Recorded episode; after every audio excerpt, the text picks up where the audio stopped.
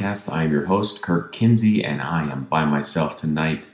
Josh Cacho is prepping for his wedding. Um, so it's just me. Um, and I'm coming to you after a 1 1 draw in which LAFC at home drew against the Houston Dynamo. Um, scored a goal in the 50th minute off of a corner kick. Jose Cifuentes was found open on the back post uh, for an easy for an easy tap in. Um, and then eight minutes later, the Houston Dynamo equalized uh, with a Maxi Urruti goal, and that was the end of the game. For all intents and purposes, not a whole lot. It was a pretty uneventful second half. After that, um, so the last 32 minutes were again mostly uneventful. A couple chances for LAFC uh, to speak of. It, mostly Diego Rossi getting on the end of a couple passes from the midfield, and then that was about it. But here we are again. It's after the international break, in which we all said, "Hey, this is their time. If there's if there is a time for them to get right, this is it. They're going to have two and a half weeks. They can regroup. They can train with the majority of their players, and then come back and uh, have two have two winnable games at home against the Dynamo and against FC Dallas. And in that first one, again, as I said, they they failed to win.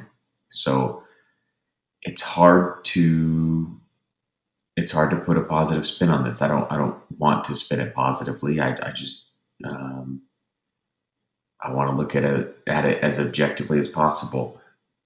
And as we know, uh, LAFC has struggled all year to create chances on goal. They've only scored nine goals this year. Um, and on top of that, the chances that they've created um, haven't been the same that we're that we're accustomed to. And we can talk all you know. We can talk about xG. We can talk about uh, dangerous passes into the box and whatever stat you want to but ultimately they're not finding the back of the net, which is the real stat that matters. Um,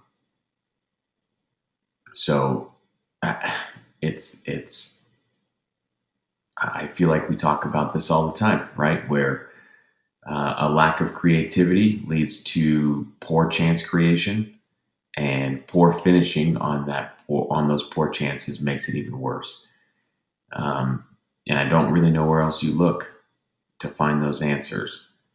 Uh, in his post-game presser, Bob talked about uh, load management. I think that's why you see Mark Anthony Kaye subbed off in the 45th minute. So at halftime, Bryce Duke comes on for Mark Anthony Kaye. I assume that's because he played over the international break, Mark Anthony Kaye, that is, and they plan on needing him against Dallas on Wednesday. Uh, Latif Blessing did not make an appearance. Um, and now that I'm thinking about it, I have I didn't I didn't check the rest of the 18. I, I assume he was in the 18, but he didn't make an appearance. Cifuentes went the full 90, um, and we didn't see Blessing at all. So you can assume that Blessing is going to get the start on Wednesday as well. Um, aside from that, Carlos Vela came out around the 63rd minute, I think it was for I, I, I don't know exactly what the sub was. It was either Cal Jennings or or Raheem Edwards, one of the two. Those two came on at the same time for Baird and Vela. Um, which again, I think uh, we're in response. Uh, I, I, think that's just a, a, bit of a concession. It was probably planned to go at 60. You give up the goal, and that's that's it. Once you bring on once you bring on Cal Jennings and Raheem Edwards, for Baird and Vela in that situation or in any situation really. It's a concession that this game is done. Um, there's you know we might we might get lucky and find a goal here or there, um, but we're not pushing for it. And as Josh and I have talked about, it's not it's not just on Bob. That's also on John Thorrington for the way that the roster is constructed, so that when Bob is looking down at his bench, that's all he sees, right? I, we talk about Blessing being on the bench, but who else is there? There's really just nobody there. Um, for him to to lean on for an answer. So for all the complaints that we may have about um, the way that Bob has handled subs this year or certain players this year, uh, I, I don't know what else he's supposed to do in this situation because there's just nobody else to turn to. Uh, you saw, I mean, Duke and Jennings have looked have looked pretty good for for the lights. I still think there's a way to there's a ways to go there, um, and you see both of them have a couple moments in this game, but still look a little bit limited in some ways. Jennings more so than Duke. I think Duke came in and the way that he interchanges with the wingers and the striker and the other midfielders is something different than what you get with Kaye. You don't see that kind of movement from Kaye. You don't see that kind of willingness to to swap positions with people. Uh, you frankly don't see that kind of quality on the ball. But then you see a moment where you know Duke gives up the ball and he's just kind of shadowing Urruti on the way back. Um, this is on the on the the Houston goal, the chance uh, that's created by I think it's Fafa. Uh, so Duke coughs up that ball. I think it was originally played in by Murillo, and he probably should have tracked back a little bit faster to try and keep up with Urruti. Doesn't. Um, there were defenders in position to make a play on the ball. Uh, specifically, Marco Farfan should have come out and pressured uh, the Houston attacker, whoever was on the right wing there. Uh, he was covered by, I think, Segura and Atuesta were back, maybe even Blackman. Um, so he's covered. He needs to go in and pressure that ball. Instead, he waits for Murillo to get back. They try and go in on a double team, and they both, it's just kind of a lazy challenge from both of them. And the Houston attacker just kind of squirts by both of them and at this point, you see Urruti, he's just kind of running free near the spot. And Bryce Duke is four or five steps behind him. Atuesta is four, five steps in front of him, and neither of them close him down at any point during the sequence. So you see, you see, I think a little bit of Bryce uh, Duke's youth there in not tracking back as fast as you should have, and not putting in a challenge. Just kind of like assuming that the that the adults around him are going to take care of it is the way that I saw that. So that's got to get better if he wants to stick around in the in you know the the 18 for LAFC and not just the lights. Then that's got to get better if he wants to. Uh, if he wants to be in the starting 11, that's certainly going to get better.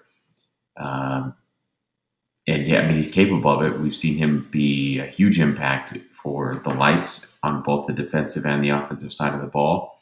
You saw it again tonight. Again, as I said, his his quality on the ball is is different from the other midfielders that play those those two advanced positions, the the Latif and the and the Mark Anthony Kaye roles. Uh, he brings something entirely different. Both his quality dribbling the ball uh, in tight spaces, advancing the ball. He he's much more aggressive with his runs when he's on the ball. Uh, and then his passing capability is, I, I, think, better than than Kaye and Latif. Um, he's he's he's got the the building blocks there. It's just a matter of putting everything together so that you can trust him to go 60, 70, 80, 90 minutes with the with the starters. And I think he will get there, but again, he's I think 20 years old, so give him some time, he'll get there. Uh, of course, it's frustrating when you see some youthfulness like that go to uh, or contribute to a an equalizing goal. And again, that goal is not solely on Duke. It, he shares some of the blame, but again, Marco Farfan should have pressured the initial attacker more because he was already covered. He can take the risk. Murillo doesn't do a good job with that tackle. Atuesta's there to help uh, close down Urruti as well. Uh, so it's a it's a failure all over the place, really. But um,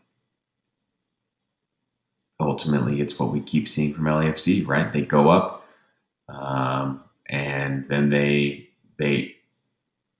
It, it's it's weird because it, it's eight minutes in the timeline, but it seems like they again Houston just scores right after uh, LAFC does, and this is something that we've seen that we've seen them be vulnerable to it time and time again. Not only this season, but in seasons past, where they score and they are immediately vulnerable to uh, to give up a goal. I, am not sure what that is. If you have any ideas, send them my way because uh, I'm interested to hear everybody's thoughts on on why it is that LAFC concedes so many goals right after scoring. I don't know if it's a matter of letting up. I don't know if it's a matter of the other team pushing harder um, or, or, what.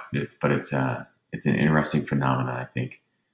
Um, some other notable things from from the match. Let's go back to Bryce Duke. Bryce Duke finds Diego Rossi a couple times.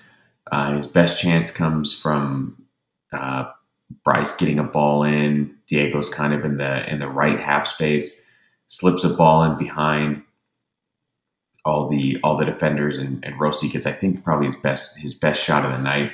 He tries to go near post, and the keeper's got it covered. There's another time Bryce is in the box. Uh, he's trying to make a play. He gets I think I think he kind of just swipes at a ball that goes back towards Raheem Edwards, who tries to a left-footed shot across the face of goal that doesn't go in. Um, Bryce Duke was creating plenty of danger. I thought Jose Cifuentes played played a good game. I thought both of them were active and coming back further than normal from those from those spots to pick up the ball from the defenders. Um, another bright spot I thought was uh, was was Moon who came in for Blackman, who I thought had a good game. But you see that Moon is just so much more active in the final third in terms of once he's on the ball, he is going to run at you and probably beat you. Uh, we saw him make one of the Houston defenders. Um, and it's the pace of his pace of play in the final third is just faster than Blackman. Um, so be interesting to see how that unfolds further. If, if, if as he gets healthier, he's going to get more and more minutes, or if Bob is going to sit with more of the, uh, at this point, the more conservative choice in, in, Tristan Blackman, who again had a good game. Um, but uh, if again, it, it's a matter of, of, what are they looking for? They're looking for and more of an attacking presence, then it's Moon. If it, are they looking for somebody who's going to give you solid minutes and solid buildup, Tristan Blackman's the guy. Um, let's go back to to Mark Anthony Kaye here because he's always the hot button issue right now with LAFC. I don't think he had a bad game in the first half. I don't think he was good, really. I think he was just, you know, par for course, average midfielder in MLS. Uh, he had plenty of giveaways early, late in the half. Uh, one really bad one, uh, you know, he gets the ball. I think it's from Segura off a goal kick or something. I think it is a goal kick and Carlos is running free down the right wing, and all all Mark Anthony Kaye has to do is just drop a ball behind the defenders anywhere. I mean, there is so much green grass there that it's just drop it somewhere back there, and Carlos is going to beat everybody and be one on one with the keeper. And he overcooks it, and it's right out of bounds. And you can see Carlos is frustrated with him. Um, again, it's a common thing. He's going to play aggressive balls, and oftentimes they're going to be played poorly. Um, that's that's who he is, right? Um, he's going to play aggressive, and sometimes those those balls are going to be missed. Uh, I thought Duke was was much better in terms of advancing playable balls, playing balls into space. I already mentioned his movement and his combinations the way that he switches positions with people. Um, I think it makes that midfield much more dynamic. Not to say that Duke needs to be starting all the time. It means when you see a different type of midfielder come in, you can see the difference that it makes. So the argument that we just need to keep the midfield the same, just just keep it the same. Eventually, they're going to get it. If it's just Atuesta and Blessing, are and Atuesta, Blessing, and Kaye. eventually they're going to figure it out and the chemistry is going to be there again. Um, no, it's not. That's not happening this year. We are nine games into the season and it is not happening. We may be eight. I can't remember how many games at this point. we're either eight or nine games into the season. That's nearly a quarter of the way through. Um, this is who this team is. And the only way this team changes is if we undergo a transformation of our style of play, um, or we fire a coach, or we bring in new players. My money is on they're going to bring in new players. I think it's I think they absolutely have to do that uh, during this transfer window if they want to if they want to make any kind of push because right now this is a make the playoffs by the by like the the slimmest margin and then pray for a miracle. That's what this team is right now. Uh, somehow make the playoffs and somehow outperform expectations once we get there. But the idea that this team is going to go on some kind of run is it doesn't make any sense to me because we've been watching this team again for eight nine games and this is and this is how they look. Every time they're on the field this is how they look.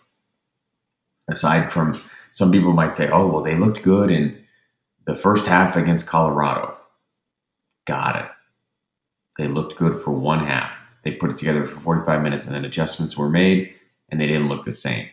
You may have ended up winning that game but it's i mean it's just it's it's not good enough we all know this. We all know this. Um, so uh, I, at this point, like I said earlier, it's it's not just Bob. It's not just the players. It's also on the front office, and they. I, I think that's where it's got to start. Um, it's unacceptable that when you need a goal, your options off the bench are Cal Jennings, and Raheem Edwards. It's unacceptable.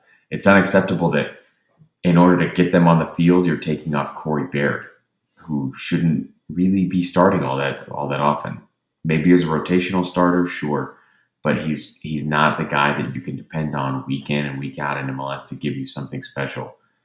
Um, he's just it. That's not who he is, and that's okay.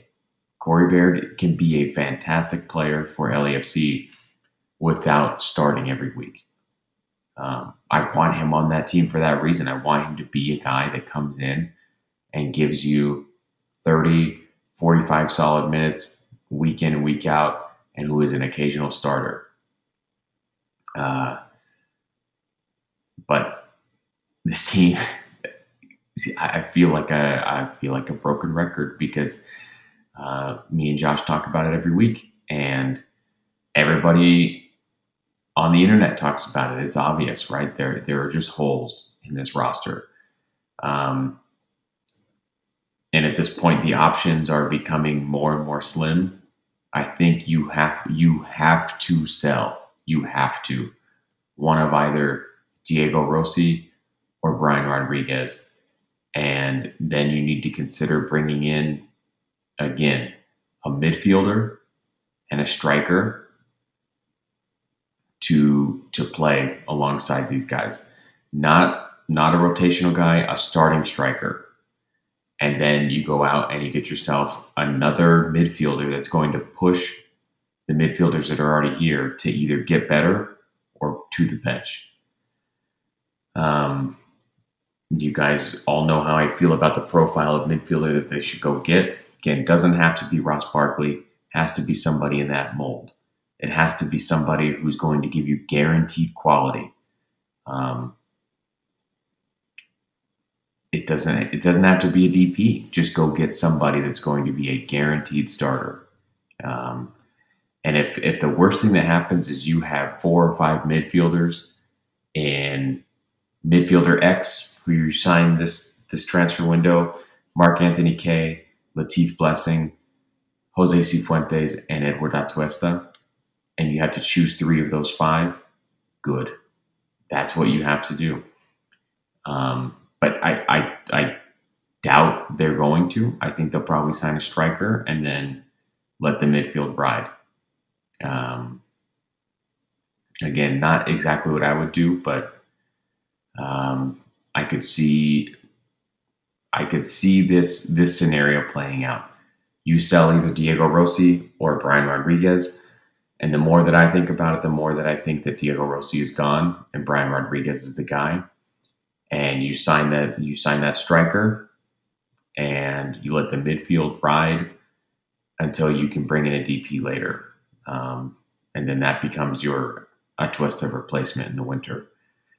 So, uh, other than that, I don't. I mean, there's not a whole lot to talk about in this game. Uh, again, they look uh, they look like a team who doesn't know how to attack the goal in the same way that they have in the past, and it's not going to change until the personnel are changed or we change our style of play. Um, so, again, you tell me what you think.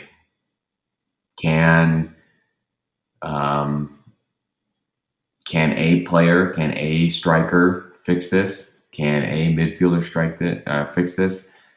Uh, or or how else do you fix it? Um, with all that said, let's get into some questions here because I feel like I've been rambling for quite a, a while now, and we do have quite a few of them. Anytime they, anytime the games are pretty ugly, uh, you guys always come through on on plenty of questions. All right, so the first one is from Pat at Yo-Yo Tori sixty six. What should LAFC do to fix this problem? Trade Kaye for a center forward or uh, center attacking mid. Apparently, he has clubs interested in him. What's Jozy Altidore doing? Um, so again, if I were to fix this problem, I sell. Best case scenario. Best case scenario is this: you sell Brian Rodriguez, get your money back, and you go out and you sign both a striker and a midfielder.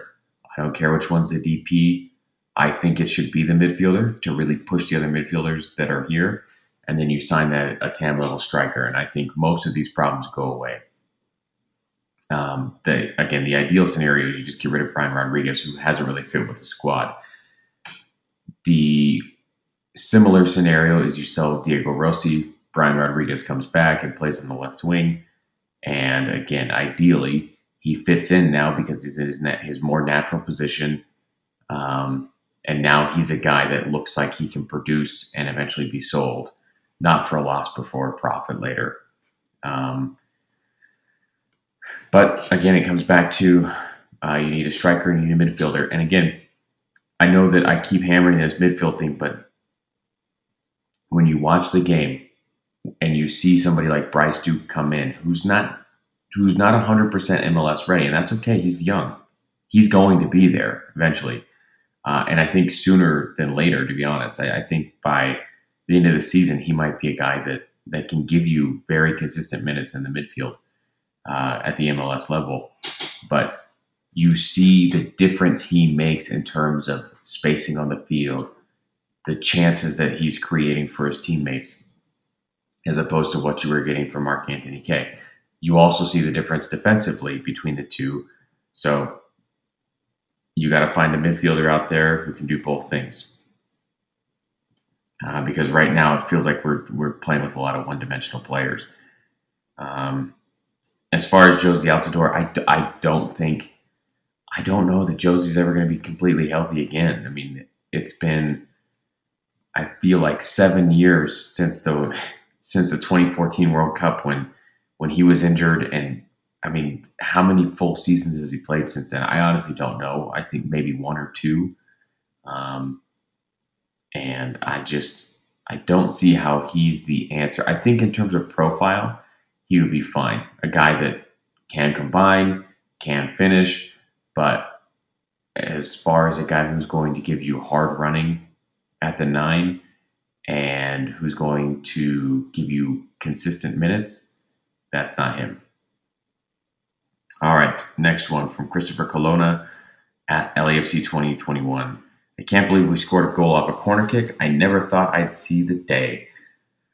Um, and we, you know, we're not we're not very dangerous off of corners. Um, I think Walker Zimmerman had two or three off of corners. I think Mark Anthony Kaye has two or three off of off of corner kicks. I can't really think of very many more um,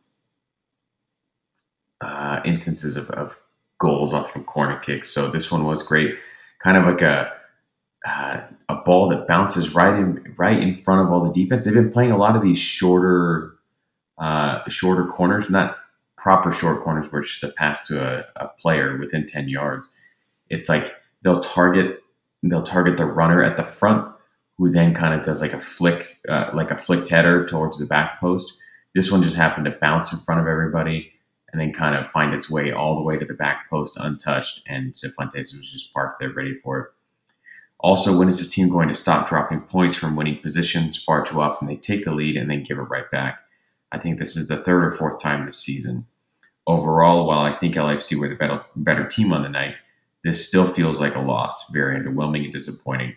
I guess I just expected more from this team after having several weeks off to work on this on stuff. My mistake.